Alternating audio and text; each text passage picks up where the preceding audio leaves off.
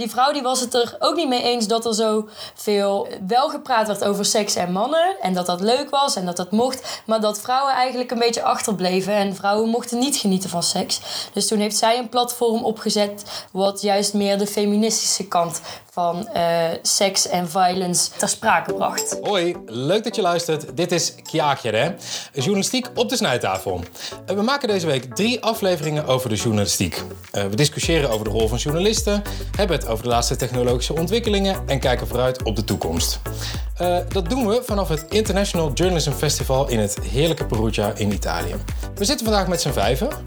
we gaan het hebben over het gebruik van AI en ook over constructieve journalistiek rondom seksueel geweld tegen vrouwen. Daarover uh, zometeen meer. Mijn naam is Thijs en hier bij mij zitten Jessie, Jeroen, Mila en Anouk. Nou, eh, vertel. Uh, welkom ook. wie zijn jullie? Nou, ik ben Anouk. Ik ben student aan de Fontes Hogeschool voor Journalistiek. Ik ben 20 jaar en ik vind journalistiek super interessant. Ik vind het ook heel leuk om hier in Perugia te zijn. En mijn lievelingsdier is een pinguïn. Nice. Nou ja, ik uh, ben Mila. Ik uh, ben 19 jaar. Ik kom uit Den Haag. Ik zit bij Anouk in de klas uh, op het Fontes. Ik ben ook heel erg fan van journalistiek. Ik vind alles wat met journalistiek te maken heeft heel erg leuk. En mijn lievelingsdier is, ik denk een kat. Ja, een kat. Oef, dat is denk ik heel erg lastig om over dieren na te denken. Maar goed, mijn naam is uh, Jessie de Koker. Ik ben uh, docent innovatie uh, op uh, Fontes Hogeschool voor de Journalistiek en daarnaast freelancer. Um, ehm, 27 jaar. Ik um, denk dat mijn favoriete dier een giraf is. Maar daarnaast vind ik, uh, ja, is mijn eerste keer in Italië, dus ik uh, kijk mijn ogen uit. En naast mij, uh, links van mij, zit Jeroen van den Nieuwhof. Yep, dat ben ik. Jeroen van den Nieuwhof dus. Ik ben ook docent innovatie en datajournalistiek op de Fontes Hogeschool Journalistiek.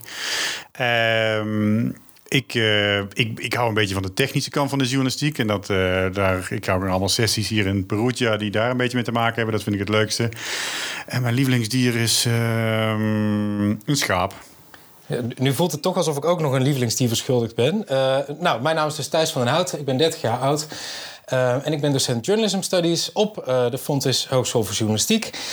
Um, ik doe ook nog onderzoek naar uh, live journalism. Daarover misschien uh, op een andere aflevering nog wel meer. Mijn lievelingsdier, en de intimie weten dit al, is uh, de Golden Retriever. wij duiken zo meteen in het journalistieke diepe. Maar eerst nog even dit. we hebben een zoete rubriek bedacht. Elke dag neem ik een zoete lekkernij uit de streek mee naar de geïmproviseerde studio. Ik pak hem er even bij.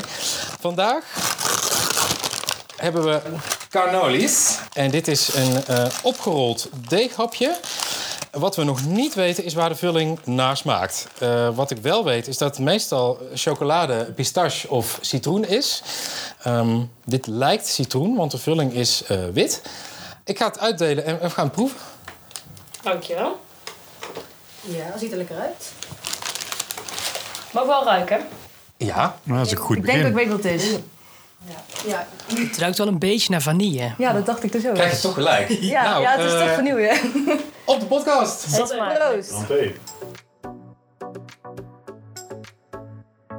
Laten we beginnen. Ik kijk naar jullie, uh, Mila en Anouk. Uh, jullie vertelden mij vanochtend dat jullie naar een sessie wilden gaan... en die heette uh, Sex and Violence Through a Constructive Lens. Ja, zeker. Nou, ik denk dat we daar wat uitleg bij nodig hebben. Neem ons even mee. hoe was het? Ja, we zijn eigenlijk naar een lecture gegaan. Dus een lezing van drie mensen.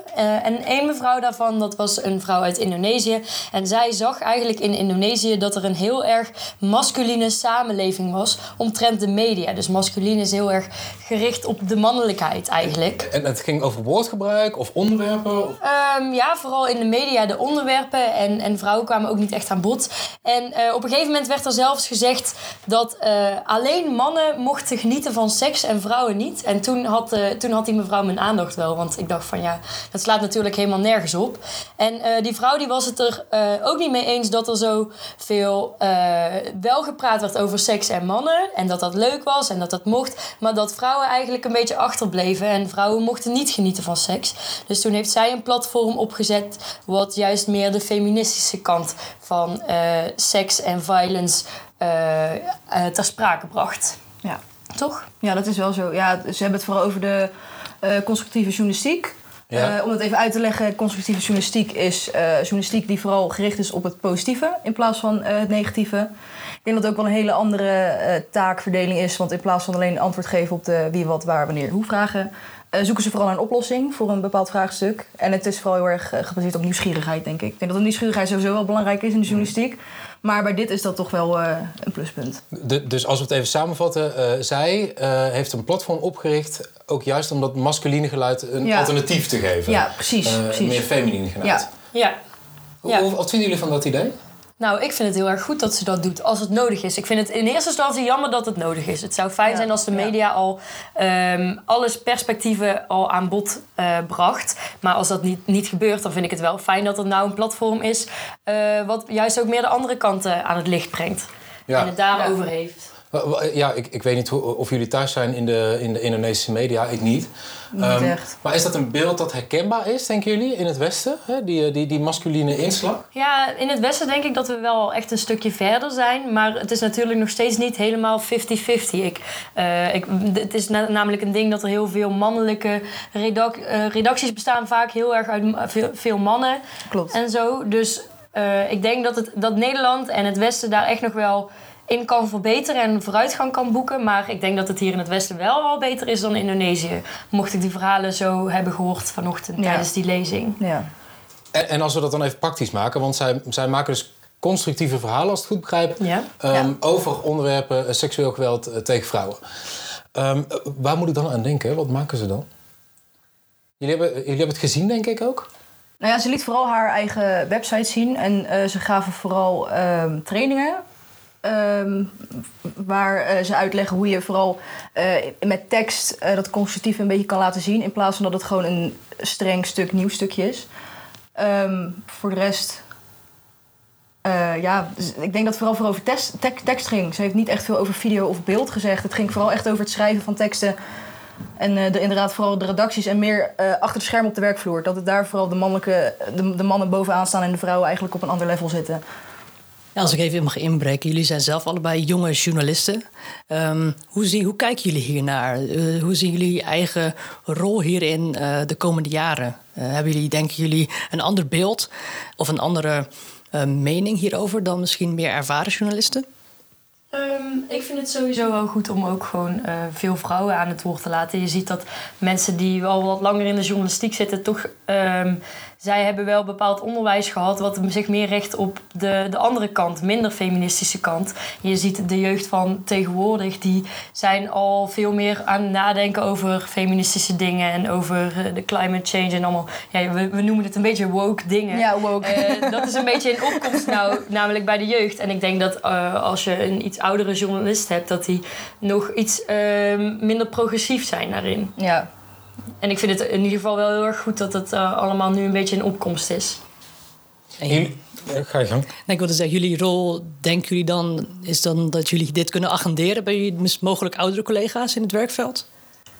Ik denk dat dat wel moet lukken. Als het, is ook echt in opkomst. En als het in opkomst is, dan gaan ze denk ik wel mee. Want dat werd ook eh, verteld, ge- gequote in, eh, bij die lezing. Van als we hier niks aan doen, dan blijven we achter. En dan blijven we op hetzelfde level zitten. En als we hier echt wat mee gaan doen, dan komen we allemaal een stuk verder met de journalistiek. En ik denk dat dat best wel belangrijk is. En om zich gewoon te blijven evalueren Ja. in de journalistiek en ook op het werkvak. Ja, en Dus- het is ook gewoon, dat constructief, constructieve journalistiek is ook wel gewoon een goed ding. Want je wil ook niet altijd de focus maar leggen op steeds maar weer die problemen die zich herhalen. Want het is ook heel erg goed om juist in oplossingen, oplossingen te denken. Ja. En te denken van wat kunnen we hier nou aan doen, zodat het later wel beter gaat. ja. Ja, het gaat wel over seksueel geweld tegen vrouwen. Het is een serieus eh, onderwerp. En, en ik kan me dan ook voorstellen dat andere mensen denken van... ja, kun je constructief willen maken... maar we moeten ook horen dat dit een heel erg eh, verhaal is. Ja. Hoe, hoe reageert zij dan daarop, denk je? Ja, je moet natuurlijk wel, eh, het, het moet natuurlijk wel even benoemd worden dat het niet zomaar iets is. Het is een probleem, dus dat mag ook wel gezegd worden. Maar ehm, om nou steeds het probleem te herhalen, wat er nu eigenlijk een beetje gebeurt, daar, daar gaat het niet van eh, opgelost worden. Nee. Dus ehm, dan kun je ook beter gaan denken van hoe kunnen we het dan wel pu- zo publiceren dat er, dat er vooruitgang geboekt En dat wordt. er meer aandacht aan besteed wordt, denk ik vooral ook. En, en hoe dan? Hè? Want zij geeft tips en dat gaat dan over het schrijven, over taal. Ehm, eh, dus hoe kunnen we dat dan inderdaad zo publiceren eh, en zo maken... Dat je, dat je inderdaad ook bijdraagt aan een oplossing? Nou, ze hadden het vooral ook over, eh, over seksuele voorlichting. Eh, wij leren allemaal op school de bloemetjes, de bijtjes en de voortplanting. maar er komt natuurlijk veel meer bij kijken. Seksueel geweld is nu een heel erg groot onderwerp, heel erg actueel. En eh, teen pregnancies, zeg maar, dat zijn Ja. allemaal dingen die ook bij seks komen kijken. hè. En dat, dat leer je niet op school. En als wij daar met z'n allen en met de jeugd het gesprek over aangaan... dan denk ik dat er veel meer mensen veel meer over leren. En dat er ook meer aandacht voor komt. En dat het uiteindelijk ook beter wordt. Dat er, dat er minder seksueel geweld is bijvoorbeeld. Ja dat, ja, dat denk ik ook. Ik denk dat het sowieso belangrijk is dat eh, kinderen op school al ehm, informatie krijgen over ehm, onderwerpen wat met seks te maken heeft. Eh, waar zij het ook over had, is inderdaad heel veel kinderen die, of in, vrouwen ook, gaan nu grijpen naar de porno om ehm, dingen over seks te leren. Terwijl porno, ik vind dat echt niet realistisch is. Dan heb ik meer het idee, dan krijg je een heel ander, heel ander beeld bij wat het misschien is. En dat kan mensen dan ook weer teleurstellen. Maar ja, jullie, jullie worden straks journalisten, eh, geen, geen onderwijzers, of, of misschien ook dat. Ehm, jullie zijn journalisten, dus hoe ga je dan in je publicatie, in je stuk, ehm, hoe ga je daar die oplossingen aandragen? Ik denk dat het goed is om gewoon heel erg open te zijn. Ik heb het idee dat er nu een beetje een stigma of een taboe ligt. Een taboe op, oh, ja, op eh, praten over seks en over Ja. alles wat erbij komt kijken. En eh victim blaming is natuurlijk ook een heel erg groot ding. Van ja, dat meisje had een te kort rokje aan. Ehm, ik denk dat het juist heel goed is als we vanaf jonge leeftijd er openlijk over praten. En mensen aanleren hoe ze wel en niet met elkaar om moeten gaan. En dat ook gewoon met elkaar kunnen uitspreken in plaats van dat je denkt, oh seks, dat, dat is een onderwerp waar ik vanaf blijf. Omdat het heel privé is. Ja, Want dat is het een beetje, maar dat wordt steeds... het wordt nu wel steeds meer open. Maar vind je dan niet dat je als journalist te veel op de stoel van de opvoeder gaat zitten? Nou ja, ik denk dat jij in de media wel veel, ehm, veel dingen kan sturen. Je hebt wel best wel wat macht in je handen. Dus als je erover begint en het wordt opgepakt, dan lezen en zien mensen er- wel dingen over. Waardoor het misschien het gesprek makkelijker wordt aangekaart van hey, wil je het hier misschien over hebben? Ja. Ik denk dat dat best wel belangrijk is. Maar media is ook steeds meer via sociale media. Ja, ook. De mensen kunnen daar ook gewoon wel hun mening delen ook. En reageren op, de, op het nieuws wat journalisten naar buiten brengen. Dus dat is wel goed dat je samen echt het, het gesprek kan aangaan, denk Ja. ik. Waar ik wel even benieuwd naar ben, want tegenover jullie zitten twee docenten journalistiek. En als het gaat over constructive journalism. Hoe kijken jullie daar tegenaan? Nou, ik denk, ik, ik denk dat het, het woord... Hè, de, de- je begon net te zeggen dat het positief nieuws is. Volgens mij is dat niet de juiste manier om constructive journalism te framen. Omdat het dan weer... Hè, dan, dan heb je al snel de kritiek van... ja, we gaan alleen maar positief nieuws brengen. Maar hè, de wereld eh, is niet alleen maar positief. Hè, er gebeuren niet alleen maar leuke dingen. En het is, zit volgens mij vooral in het oplossingsgerichte. Ehm, En eh, ik denk dat het ook vooral te maken heeft met de, op, als antwoord op je- jouw vorige vraag eigenlijk, hè, van hoe ga je dat dan aanpakken? Eh, hè, ook ja, de, het soort, ja, de invalshoeken die je kiest bij een, eh, bij een onderwerp. Hè, dat zijn je kunt op het, hè, op, op het conflict eh, ingaan, maar, of op de oplossing. en daar je, je bronnen bij zoeken en de mensen spreken en, en dat soort zaken. Dus ik, ik denk dat daar ook dat je op die manier ook het verhaal een constructieve draai kunt geven. Ik denk aanvullend daarop is dat ook vanuit de constructieve rol ehm, we ook juist als journalisten meer moeten meer kijken, of misschien ook vaker juist gaan kijken naar gemarginaliseerde groepen. En daar ook juist een soort van. eh, ja, niet per se een spreekbuis voor willen zijn, maar wel hun verhalen willen agenderen. Dus dat in, vanuit die constructieve rol we daar veel meer eh, aandacht voor kunnen voor hebben. En ik denk in dat aspect dat het ook zeker heel goed is en ik zeker een zeer belangrijke rol voor de journalistiek ook is om juist seks en seksueel gerelateerde thema's bespreekbaar te maken. Dus ik denk dat daarin een eh, zeer belangrijke en nuttige rol ook is. En ik denk dat dit, het feit dat dit geagendeerd wordt ook op eh, dit festival, dat dat ook een hele belangrijke ook is. En eh, heel fijn om te horen wat, wat voor lessen jullie hieruit hebben getrokken en ook uittrekken. Ja, en over lessen gesproken. Ik ben ook benieuwd. jullie gaan nu eh, hier naar dit festival eh, en, en bezoeken zo'n eh, zo'n bijeenkomst. Neem je dat dan ook mee terug naar je opleiding? We zijn allebei eerstejaars eh, studenten. Ehm, ligt hier een nieuwe ambitie? Hebben jullie eh, hier een, een eh, inspiratie op gedaan? Ja, ik vind het wel heel erg interessant. Ik vind het ook leuk, eh, want ik heb eh lezingen op mijn planning gezet over onderwerpen waar ik zelf helemaal niks van af wist. En dan ga ik daar, ik ga daar heel erg open-minded in. En ik leer toch nieuwe dingen en ook hoe andere mensen naar dat soort onderwerpen kijken. Ik heb er dus ook een paar staan voor morgen, wat dan gaat over de oorlog en de journalisten die in de oorlog werken. En ik denk dat je er toch wel wat van kan, kan leren van dat soort mensen. Ja, zeker. En ik vind het ook, er zijn hier natuurlijk nu heel erg veel actuele bijeenkomst ook. Dus actueel nieuws en actuele zaken en onderwerpen. En eh, dit is er één van. En ik denk dat het heel goed is dat hier heel veel mensen zijn die dat horen en dat weer verspreiden. Want wij gaan er natuurlijk over in gesprek Ja, met elkaar eh, via deze podcast. Maar wij gaan er ook weer over in gesprek met onze klasgenoten straks als we terug in Nederland zijn. En zo verspreiden we stukje bij beetje een beetje de belangrijke actuele zaken op dit moment. Ja. En, en via de podcast. Ja, en via de ja, ja, ja, We zitten hier niet voor niks. Nee. eh. Ja, ik vond, ik vond het ook wel heel erg mooi om te zien dat er ook heel veel mensen op afkwamen. Want het was echt best Ja. wel druk. En dan is het toch wel mooi dat er zoveel mensen in de zaal zitten om over dat onderwerp te leren. Ja, dat, dat En te praten met en elkaar. te praten met elkaar. En dat Ja. vind ik wel heel erg mooi. Ja. Ja, En daar gaan jullie nog heel veel meer van zien. ja tuurlijk. Daar zijn we ervoor. hey, dan eh, gaan we door eh, naar de overkant. Eh, eh, Jesse en, en Jeroen. Eh, jullie zijn vandaag ook eh, naar bijeenkomsten geweest. Ehm, ik leg die bal heel snel bij jullie, want het gaat over artificial intelligence. En eh, daar gaan we heel veel uitleg over nodig hebben, denk ik. Nou ja, dan had je eigenlijk bij een van die sessies moeten zitten. Want Ja. daarin werd nou juist uitgelegd wat het, eh, wat het is, eh, wat het niet is, mand, wat het eh, niet ja. is en eh, wat je ermee kunt. Eh, want het was, eh, een van die sessies was gewoon eh, ja, een soort eh, een, introductiecursus. eh, ehm, wat is AI en wat kun je ermee in de journalistiek en met, met wat voorbeelden.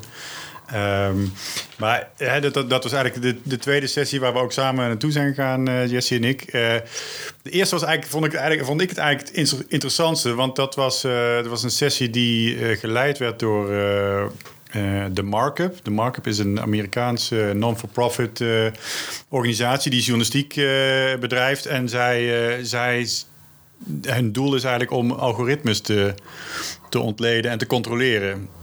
En dus te kijken naar, en dus op allerlei plekken in onze samenleving wordt, eh, worden algoritmes en eh, kunstmatige intelligentie gebruikt. We denken dan al gauw aan de nieuwsfeed van Facebook en dat soort dingen, maar het zit ook in. ja, er was een, een treffend voorbeeld van bijvoorbeeld in. eh, van een journalist van de Globe and Mail, die zat ook in het panel. panel Canadese nieuwsdienst. En die, ehm, die hebben een heel onderzoek gedaan naar hoe algoritmes worden gebruikt in het justitiële systeem. Eh, blijkbaar worden. Dan. Of, Nee, eh, eh, als, als eenmaal mensen veroordeeld waren, werden ze, werden ze op basis van een soort algoritme beoordeeld van ja, hoe, hoe ze kregen een soort punten toegewezen. En die zo, hè, hoe hoger je score was, hoe zwaarder je beveiligd werd. Dus, hè, je, hebt, Oké. dus een zwaar, je kwam, kwam dan in een zwaarder eh, regime terecht in de gevangenis. Of je kans op, eh, eh, ehm, eh, hoe heet dat, parole, eh borgtocht vrijkomen. ja. Dit doet een beetje denken ook aan het toeslagenschandaal. Ja, ja, dit, Ja, ja, waar je aan ja, voldoet. nou ja. Ja. Kijk, aan het, en, en, en wat zij hebben gedaan, is wat die journalist van eh, de, and Mail heeft gedaan. Die, die, heeft, die is gewoon eens gaan kijken, ja, wat komt er nou uit? eh, die, Ja. wat, is nou, wat zijn de resultaten en wat voor, soort mensen, op wat voor soort mensen heeft het dan invloed? En dan blijkt dat bepaalde bevolkingsgroepen daar gewoon onterecht veel harder door worden geraakt. Dus eh, met name hè, we- zwarte mensen, eh, die, die, komen die worden veel vaker en ook onterecht aangemerkt als, eh, als een, hè, iemand die een zwaar regime verdient in de gevangenis. dus dat is eigenlijk wel, ja, ik, ik vond dat wel heel. En heel mooi om te zien hoe zij dat dan ontleden. En, ehm, en eigenlijk een beetje dat. Hè, want het, het- heel vaak die algoritmes. Hè, dat heet niet voor niks de sessie eh, Opening AI's Black Box. Het Ja. is een soort black box. Je weet niet wat. Je weet wat erin gaat. Je weet wat er uitkomt. Maar wat er in het midden gebeurt. En hoe nou zo'n systeem tot zijn eh, oordelen komt. Dat is vaak heel lastig te bepalen. Maar door heel goed naar. Hè, wat- met name wat er uitkomt. Te kijken, kun je daar toch wel eh, een idee van krijgen. Ja, daar ben ik zo benieuwd naar. Want het is ik vind het best ferme beeldtaal. Hè? Opening the black box. Het doet een beetje denken aan aan de box van Pandora. Het is een beetje mistig allemaal. Eh, zijn er ook goede kanten van, van AI voor de journalistiek? Nee, die zijn er zeker. Maar iets wat ik nog even wil zeggen in relatie tot wat Jeroen net zei. Dat eh, Canadese voorbeeld. Eh, toen de journalisten vragen gingen stellen... bleek dat het bedrijf dat die, eh, die predicties maakt... dit al jaren te weten. En het feit dus eigenlijk dat bedrijven weten... wat voor implicaties hun systemen hebben... Dat is eigenlijk wat dus die, eh, wat dus eigenlijk staat op die, titel van de sessie eigenlijk. Want ehm, ja, eh, de, er is een bekende eh softwareterm dat heet garbage in, garbage uit. Je eh, stopt, eigenlijk slechte data in een systeem en dat ja, creëert dan ook slechte resultaten. Je hebt, in dit geval was er dus een eh, systeem ehm, dat dus die voorspellingen deed, maar dat deed het aan de hand van data die dus al uh, ja, uh, focus legde op, op ras, op kleur. Ja. Um, en daardoor ook juist um, ja, dat vermenigvuldigde eigenlijk. Dus als ik het goed begrijp, zij gebruiken een systeem waarvan zij weten wat de gevolgen daarvan zijn. Hè, de negatieve gevolgen daarvan. En toch blijven ze het gebruiken. Nou ja, totdat de journalisten uiteindelijk vragen gaan stellen. Dat was uh, een paar jaar geleden is dat ook in Amerika geweest ja. met uh, een soort vergelijkbaar systeem. En um, um, ja, uh, uiteindelijk zie je dan toch dat de journalisten vragen gaan stellen, dat het toch, um, toch wel verandert. Dus dat zijn wel de goede aspecten er, eraan. en ik denk dat we daar als journalist ook een hele grote rol spelen. we hebben eigenlijk gewoon dus, ja, dus die input. Er is dus een, ja, een, een, kunstmatig intelligent systeem dat dus die berekeningen maakt. En er komt een bepaald resultaat. In dit geval dus een stempel of jij um, ja, op borg of vrij mag komen of waar jij in het systeem komt. Um, in Amerika was het zo dat je um, een, een, bepaalde gradatie kreeg of jij opnieuw weer in verval zou raken, zeg maar. Of je weer opnieuw iets slechts zou doen. Ja. en dat is die uitkomst. En in de sessie werd heel erg uh, uitgelegd dat wij vooral op die uitkomst moeten gaan focussen. Dat is echt het menselijke, uh, echt de menselijke uitkomsten van. Um, uh, en ook de menselijke impact die zo'n systeem kan hebben. En dat dat ook aan de ene kant belangrijk is. Want ja, mensenlevens worden gewoon ongelooflijk ja, uh, aangepast, uh, aangetast. Ja. Maar uh, daar kunnen we ook de verhalen uithalen. Ja. Wij kunnen kijken in dat geval um, of um, wat de verhalen zijn van mensen die door dit systeem worden aangepakt. En misschien wel de mensen van de toeslagenaffaire. Maar ook aan de kant gaan staan van hey, de politieagenten of de gevangenismedewerkers vertrouwen zij dit systeem? Hoe gaan zij hiermee om? Of of hoe werken zij hiermee? Ja, daar kunnen wij ook um, ongelooflijk mooie verhalen maken om de datasets aan te vullen. Ja, en ik denk ook, hè, dat, dat AI, dat klinkt allemaal heel eng. Hè? En, dat, en dat, heeft, dat kan hele vervelende gevolgen hebben. Maar het is maar een middel. Hè? Het is niet, uh, en je kunt, hè, een hamer kun je gebruiken om iets in elkaar, hè, iets, uh, een stoel in elkaar te zetten. Maar je kunt er ook iemand mee doodslaan. Dus maar net wat je met dat middel doet. Um, hè, nou is natuurlijk zo'n uh, AI is wel iets ingewikkelder. Hè? Want dan, je, moet, je moet heel goed kijken of dat wat je erin stopt ook... dat daar geen vooringenomenheid in zit. Ja. Maar... Maar het, het, middel zelf is niet het probleem. Het is vaak hoe we ermee omgaan. Uh, en, en daar, uh, ja, dat, dat is dan, hè, dit is dan een heel zo'n treffend voorbeeld, wat ook heel uh, veel hè, mensen echt raakt. Um, dus de markup zelf heeft ook wat, wat onderzoek gedaan, bijvoorbeeld naar, dat vond ik ook wel, ook wel mooi, bijvoorbeeld naar Amazon's algoritmes. Hè, en hoe door eens heel goed te kijken naar uh, als jij ergens naar een product zoekt, wat je dan, wat je dan krijgt. Hè, en, dan, en, en het blijkt dat, dat, dat Amazon zijn eigen de producten die ze zelf aanbieden voortrekt op die van andere aanbieders. Hè? Want je ja, andere, bedrijven kunnen, andere bedrijven kunnen ook via Amazon verkopen. Maar uh, de kans is groter dat je uh, één product uh, te zien krijgt wat, wat je direct bij Amazon kunt kopen. En, en die verhalen, um, hè, zoals over Amazon en het voorbeeld dat jij noemde, dat wordt gehaald door journalisten. Hè, dat pakken we ja. op. En die tweede sessie was bedoeld als een soort cursus eigenlijk om dat te doen. Ja, het, de, de, cursus het gaat wat ver, maar het, is, dit werd een beetje, ging over de basis van wat is nou eigenlijk kunstmatige, kunstmatige intelligentie. En, en uh, ja, ze, ze, een hele hoop, ze, ze noemden een hele hoop voorbeelden van waar je dat nou als redactie echt in kunt zetten in je research, maar ook in je productie en je verspreiding van je, van je content ik had zelf persoonlijk ook gewoon de sessies omgedraaid. Dus ja. uh, dan, dan was het ook echt een, logische gevolg geweest. Mensen die misschien bij de eerste sessie hadden gezeten en het niet helemaal wisten, dus over die AI uh, eh, black box, die hadden misschien het beter kunnen volgen als zij, als zij ook eerst die crash course hadden gevolgd. Tegelijkertijd was de sessie was in een heel klein zaaltje, de sessie over de, over de crash course. En die was ook gewoon een half uur van tevoren. Zat helemaal vol. Nou, dat was geeft hoop voor de toekomst. Ja, zeker. Maar uh, er waren ook, ik zag veel bekende gezichten uit de eerste sessie. Dus het is maar oh, net de vraag ja, of er echt een heel groot, uh, groot publiek uh, geraakt wordt. Maar wat bij die tweede sessie heel erg relevant was, was dat het de gebruik dus van kunstmatige intelligentie aan de ene kant heel erg uitgelegd werd en gedefinieerd werd. Maar ook heel erg met voorbeelden werd getoond hoe je dus eh, je, eh, het kan toepassen in je nieuwsverzameling, in je nieuwsproductie en in het verspreiden van je nieuws. En um, ik denk dat dat ook hele goede kennis is voor mensen die hier nog niet zoveel af van af weten. Nou, hebben er toevallig even twee hier tegenover zitten. Want jullie zijn allebei docent en onderzoeker. Wat neem je mee terug?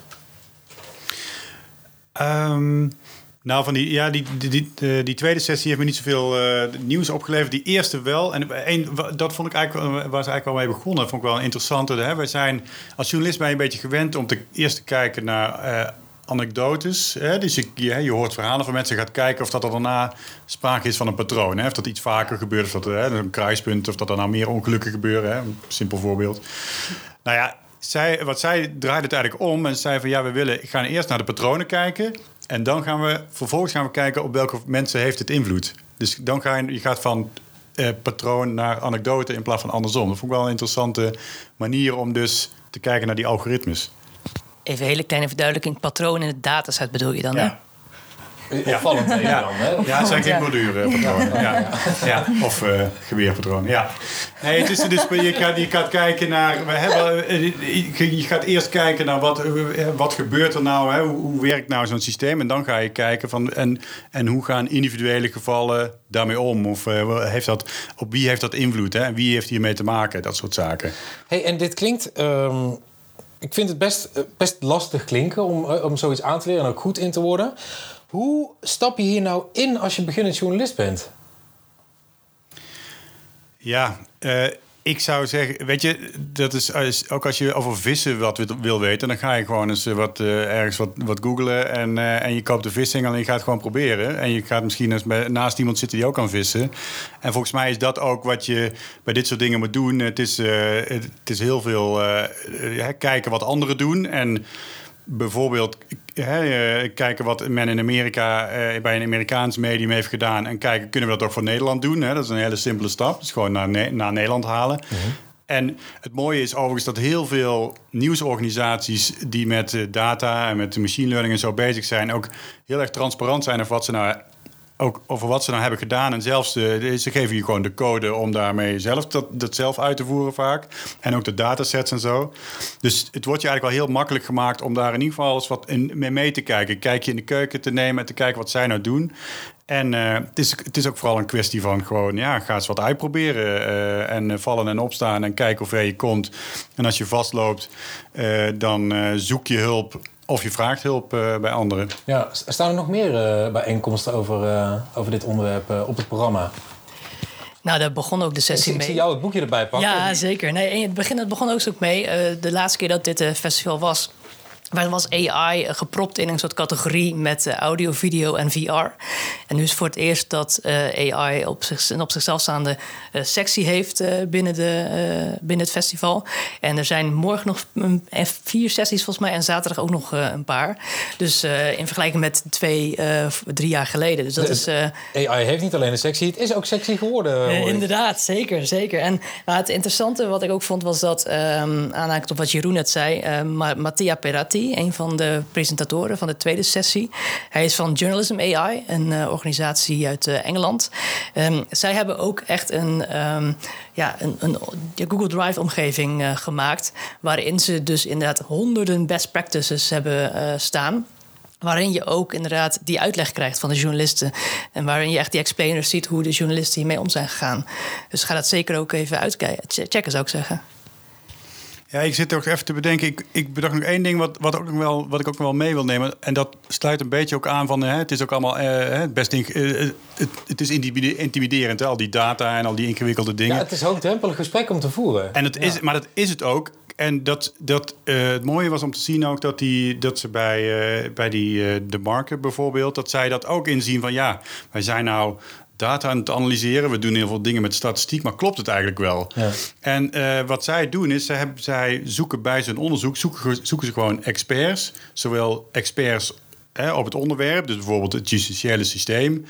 Um, maar ook statistici. En gaan kijken van, nou, wij doen dit met die data. Daar komen wat conclusies uit, maar kloppen die conclusies eigenlijk wel? Of hebben, gebruiken we wel de juiste methode? En ze maken zo, hè, bij, bij een onderzoek uh, schrijven ze wel een, ja, ze hadden het over een 25 pagina's tellende uitleg van de methode. Die ze dan naar zo'n expert sturen en zeggen van ja, maar klopt dit nou? Doen we nou het goede? Trekken we nou de juiste conclusies? Of zit, is, is onze eigen data, zit daar al fouten in en zo? En dat is eigenlijk wel, het is ook een manier. Wij zijn als journalisten heel erg geneigd om het een beetje op eigen houtje te doen. En vooral ook binnen kamers te houden, binnen onze eigen redactie. Want oh als er iemand anders mee aan de haal gaat. Maar zo Zij leggen het voor aan experts die, die echt waardevolle inbreng kunnen brengen. En, en ervoor kunnen zorgen dat die journalisten die in eerste instantie als journalist zijn opgeleid en niet als statisticus, dat die wel eh, het op de juiste manier eh, dat verhaal kunnen brengen. Maar ja, we zijn natuurlijk niet allemaal eh, statis- statistici. We zijn niet allemaal academisch geschoold. Ook niet eh, als beginnend journalist of echt journalist die hier nog niks mee, mee te maken heeft gehad. Maar ik denk dat een eerste stap echt al eh, best eenvoudig is. En bijvoorbeeld eens gaan kijken hoe AI op hele kleine schaal al toegepast wordt in de, de journalistiek. Daar werd dus een heel mooi opsomming van gemaakt. Dus met betrekking tot nieuws verzamelen zijn we ja, ik weet niet of eh, jullie wel eens eh, transcripties eh, automatisch eh, laten maken van, eh, van audio naar tekst. Ja, ja, dat is echt heel erg fijn Ja. dat kan. Ja. Dat is bijvoorbeeld ook al AI. Daar wordt ook al AI. Wordt dat, Oké. Staat dat echt onder AI ook? Ja, dat is inderdaad gewoon een. eh, ja, en, en dat heet. eh, ehm, eh, sound to text eigenlijk. Ja. Er zit een heel systeem achter ook. Eh, maar dus, ja, ehm, er worden ook ehm, datatips of, of tips soms gegeven op basis van agenda's. Eh, maar in de nieuwsproductie zie je ook dat ehm, eh, redacties soms eh, dus verhalen maken van heel veel gestructureerde data, zoals de verhalen waar we het over hebben gehad. Maar ook, ehm, er is een heel eh, archief in Zweden eh, van de omroep... eh, die door AI doorzoekbaar wordt gemaakt. Dus stel je, er gebeurt hier iets, een aanrijding... en ehm, ja, je begint daar een it- item over te maken. Je zegt, typt in, typt in aanrijding. Nou, dan worden er al heel veel artikelen, suggesties aangera- aangeraden... van eerdere producties. Dus het archief wordt doorzoekbaar gemaakt. En tegelijkertijd, ehm, ja, onder artikelen... worden altijd suggesties gegeven voor andere artikelen... eh, die op dit eh, thema lijken. Of eh, misschien op basis van jouw leesgedrag ge- ja, die suggesties gegeven worden. Daar zit ook AI achter. Dus ik denk dat het besef en misschien eens gaan kijken op een kleine schaal hoe dat toegepast wordt. En met, met de bril op dat dit ja, ook door AI ja, ge- gemaakt wordt en voor jou voorgeschoteld wordt. Dat dat al een hele interessante zou kunnen zijn. Ja. Eh, wij gaan er een einde aan breien, want eh, we zitten al een tijdje te praten. Hey, het was volgens mij voor jullie alle vier de allereerste dag in Perugia, klopt dat? Ja. Yes. Goed bevallen? Ja, ja, zeker. Het was echt heel erg leuk. Het weer was vandaag ook beter dan gisteren. Gelukkig wel. Ja, Voor de info, gisteren heeft het alleen maar zitten regenen. Ja. Dus eh, Ja. ja, vandaag een klein beetje, beetje ja. Nou, ik zie nu een klein, het eerste zonnetje van, eh, van de dag. Dus eh, we gaan er zo meteen even lekker eh, op uit, denk ik. Zeker. Ja, Anouk, ik hoorde jou op de weg hier naartoe zeggen... ik dacht dat het een klein plaatsje was. Ja, Maar dat was niet zo. ja Het is toch wel een stadachtig... eh, zeker. Echt een stad. De moeite waard om een keer te bezoeken. Ja, ik, ik raad het zeker aan. En daar hebben wij nog drie dagen tijd voor. Ik ga jullie enorm bedanken eh, dat jullie er waren. Eh, Anouk, Mila, Jessie en eh, Jeroen. Eh, morgen zijn we er weer. Dan gaan we het hebben over de democratisering van het nieuws. En dan leggen we je ook uit wat dat betekent. En we gaan het morgen hebben over activisme. Want kun je als journalist tegelijkertijd ook activist zijn? Dankjewel. Tot morgen.